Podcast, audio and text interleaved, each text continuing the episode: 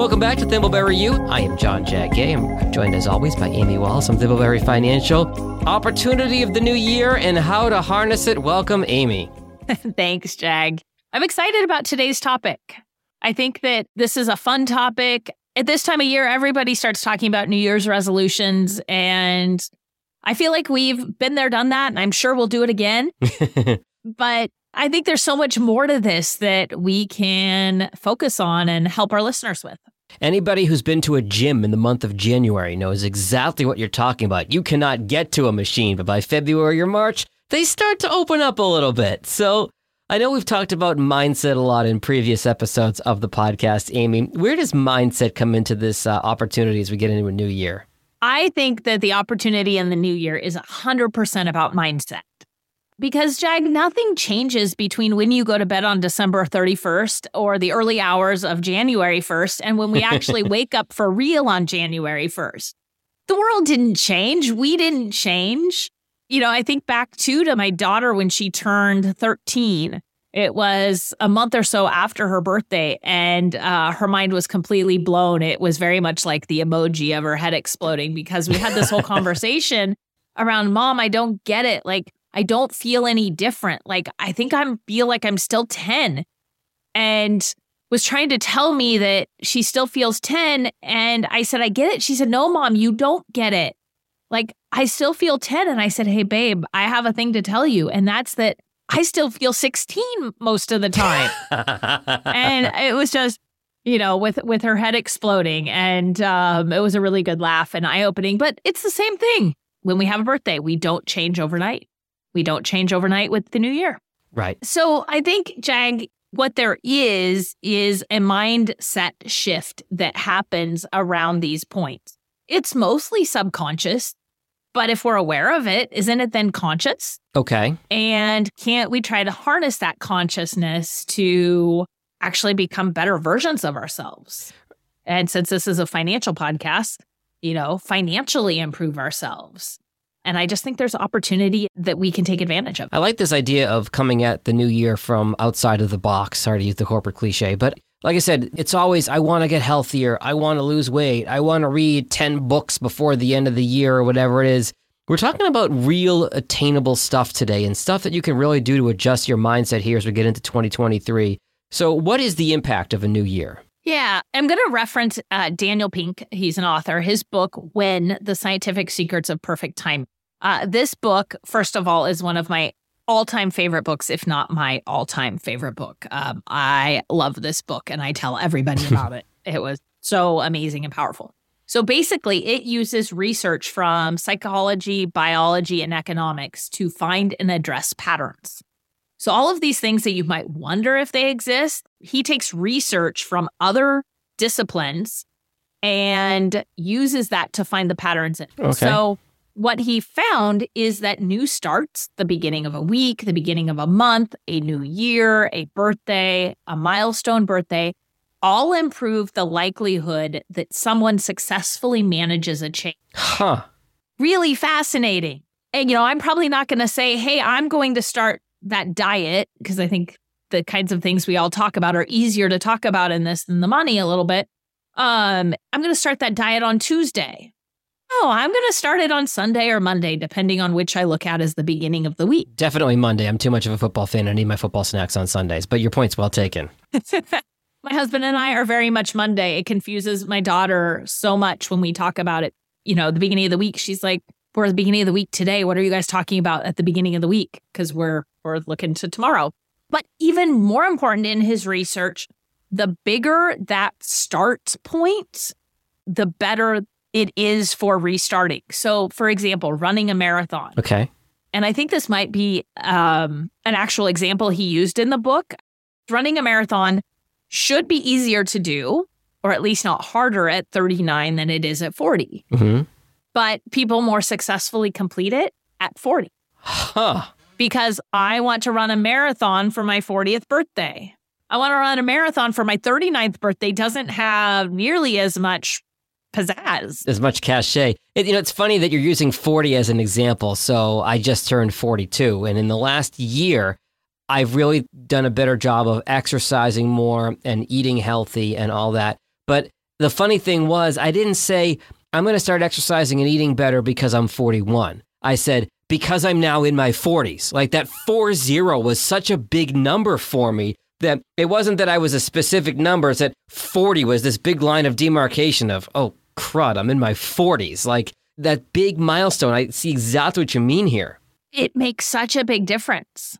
And it's all because, as you just pointed out, we're anchoring an idea to a certain point in time. Mm-hmm. And we don't think as we're moving along in the years, when I turn 38, this, it's when I turn 40, I should be here. When I turn 60, I'm going to be here. We don't use those in between numbers as something to anchor to. Okay, so what kind of things can we be looking at? We've talked about standard workout more, lose 15 pounds, those kind of things. What sort of things we look at here at this line of demarcation of a new year 2023? Yes, it can be those standard things, but it can also be a simple refresh of habit.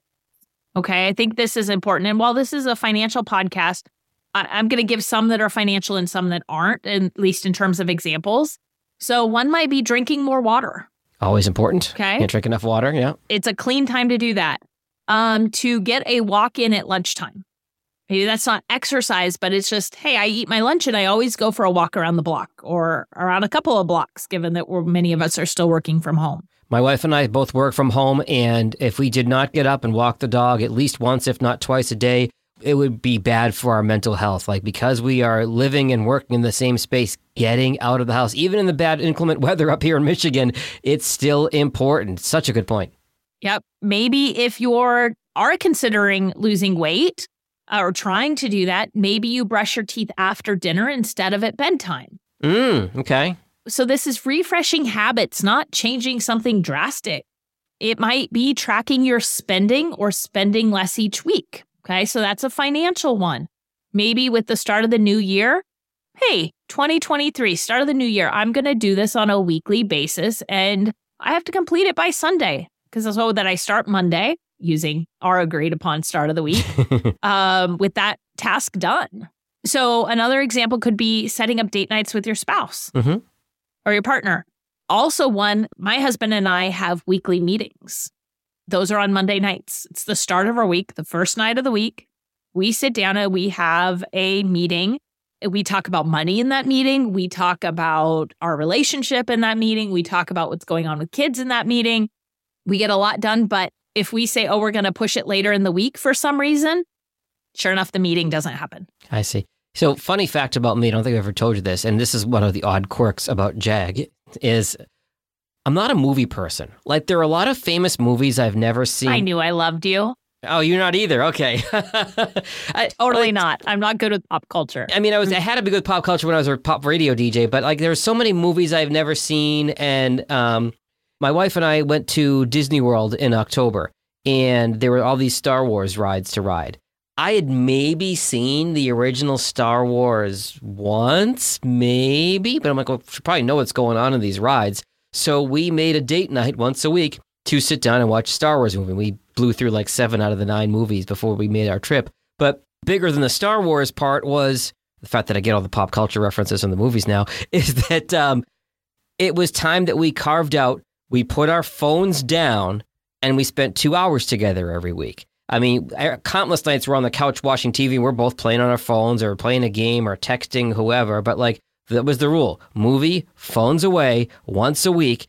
And it was really rewarding. I think we both really got a lot out of it to put the device away and spend time together. That is a great resolution to have to start the year. That's a great example. I love that what's also great about that is you had a very specific purpose. Yeah, we have the goal. Right. It wasn't just we're going to do this, but we're going to do it to as a way to achieve to be prepared for our trip. And I think that's a really good point you make right there because I want to lose 15 pounds to lose 15 pounds. Eh. Over the summer, we were really doing a lot of walking and we were planning our trip to Iceland. And there's like this 400 stair staircase to climb in Iceland. So why are we getting healthy? Ellen was like, I want to be able to climb this staircase and not be winded and feel like I'm going to die at the end. As fate would have it, we got COVID and didn't make that part of the trip while we were in Iceland, which is another story altogether, but that's beside the point. But the idea is you have to have a reason to do what you're doing. I'm just going to go to the gym more. It doesn't work. I'm going to save money more. It doesn't work. you know, I'm going to eat healthier. Why? Yes. Find your why is so important here. And those whys have so much more meaning when we attach them to those bigger points in time. You know, I'm going to be healthier in my 40s by eating better, by getting more exercise, by doing these things. So I think, you know, because we are a financial podcast and we're talking about habits and and behaviors, there are other examples. When I turn this point in time, and this may not be the best example, but it may work for some of our listeners, and if it motivates them, when I turn this age, I am going to fully fund my 401k if you're not already doing. Right. And I'm going to continue to do that each year going forward. I'm going to make my IRA contributions. I'm going to save X amount into a brokerage account. You know, you can set these different goals. And really, I think the, the word I want to use is leverage. Okay. Leverage this information to determine what things will move you forward financially and personally, and then anchor to that. Right. And again, there's no easier way to have a goal than, or to have a reason, or like you said, leverage than with your money because there are quantitative things that you can look at to say, what am I trying to get to and did I get there? Absolutely. We've been saying throughout the podcast, Amy, as we both know, and I'll include myself on this, most people, they create New Year's resolutions, they fail. They don't quite work out. How does knowing that a lot of people fail at this uh, provide leverage for us to maybe make it happen? Yeah, I think that's a great question it's really easy to kind of get in the tunnel vision of here's what I'm trying to accomplish. But if we know that people in general anchor to these points in time, then we actually have a better chance, I think, of using that information to create accountability partners. So, Jag, let's say I'm trying to lose weight and I know you are. Right right? Or I know that you're trying to eat better. Okay. Maybe it's not lose weight, but eat better. Mm-hmm. Well, I know that the beginning of the year, just mentally, is a good point for refresh. So, we're friends. I can reach out to you and say, Hey, Jag, I know you've mentioned this. Like, what's your plan for the beginning of the year to stay on track for that? Here's what I'm trying to do for the beginning of the year. Let's hold each other accountable to this. And then we can create a plan because now we've taken the fact that we're both anchoring to this New Year's goal and what we want. And we're now holding each other accountable to it. So by I think being aware of these time frames and knowing that others are up against experiencing that same motivation for a new year. Yeah. But at a different level than it's just a New Year's resolution. Because I think so often we're at that. It's just a New Year's resolution. It'd be great to do, but if it doesn't happen, oh well. Wouldn't be the first time I failed at a New Year's resolution. It's so easy exactly. to get into that mindset. Yeah. The failing at New Year's resolution is the habit. So it's to take this information and allow yourself to find people that are in the same place that you can now use it to build each other up. Because, you know, some people have said we are the sum of our habits. We are the sum of our habits. Mm-hmm. But my habits are also the sum of the habits of those people around me. Ah. Right. So I think the quote is I've heard your habits are the sum of the habits of those around you. So use this information. It's not manipulation, it's for the benefit of everybody to keep the momentum going and help those around you have the better habits also. You know, Amy, we're roughly 75 episodes into this podcast. I feel like I should have like an associate's degree in psychology on my wall right now from some of the topics that you've explained over these these past podcasts. But this makes so much sense, and it's so important to think about with res for, with. I'll, I'll hesitate. I'm not going to say resolutions, but making changes at the beginning of the year. Having somebody like I know my wife and I keep each other accountable. Nope, we don't need takeout tonight. I know you mentioned takeout. You want a pizza, but you know what? We've got food in the house.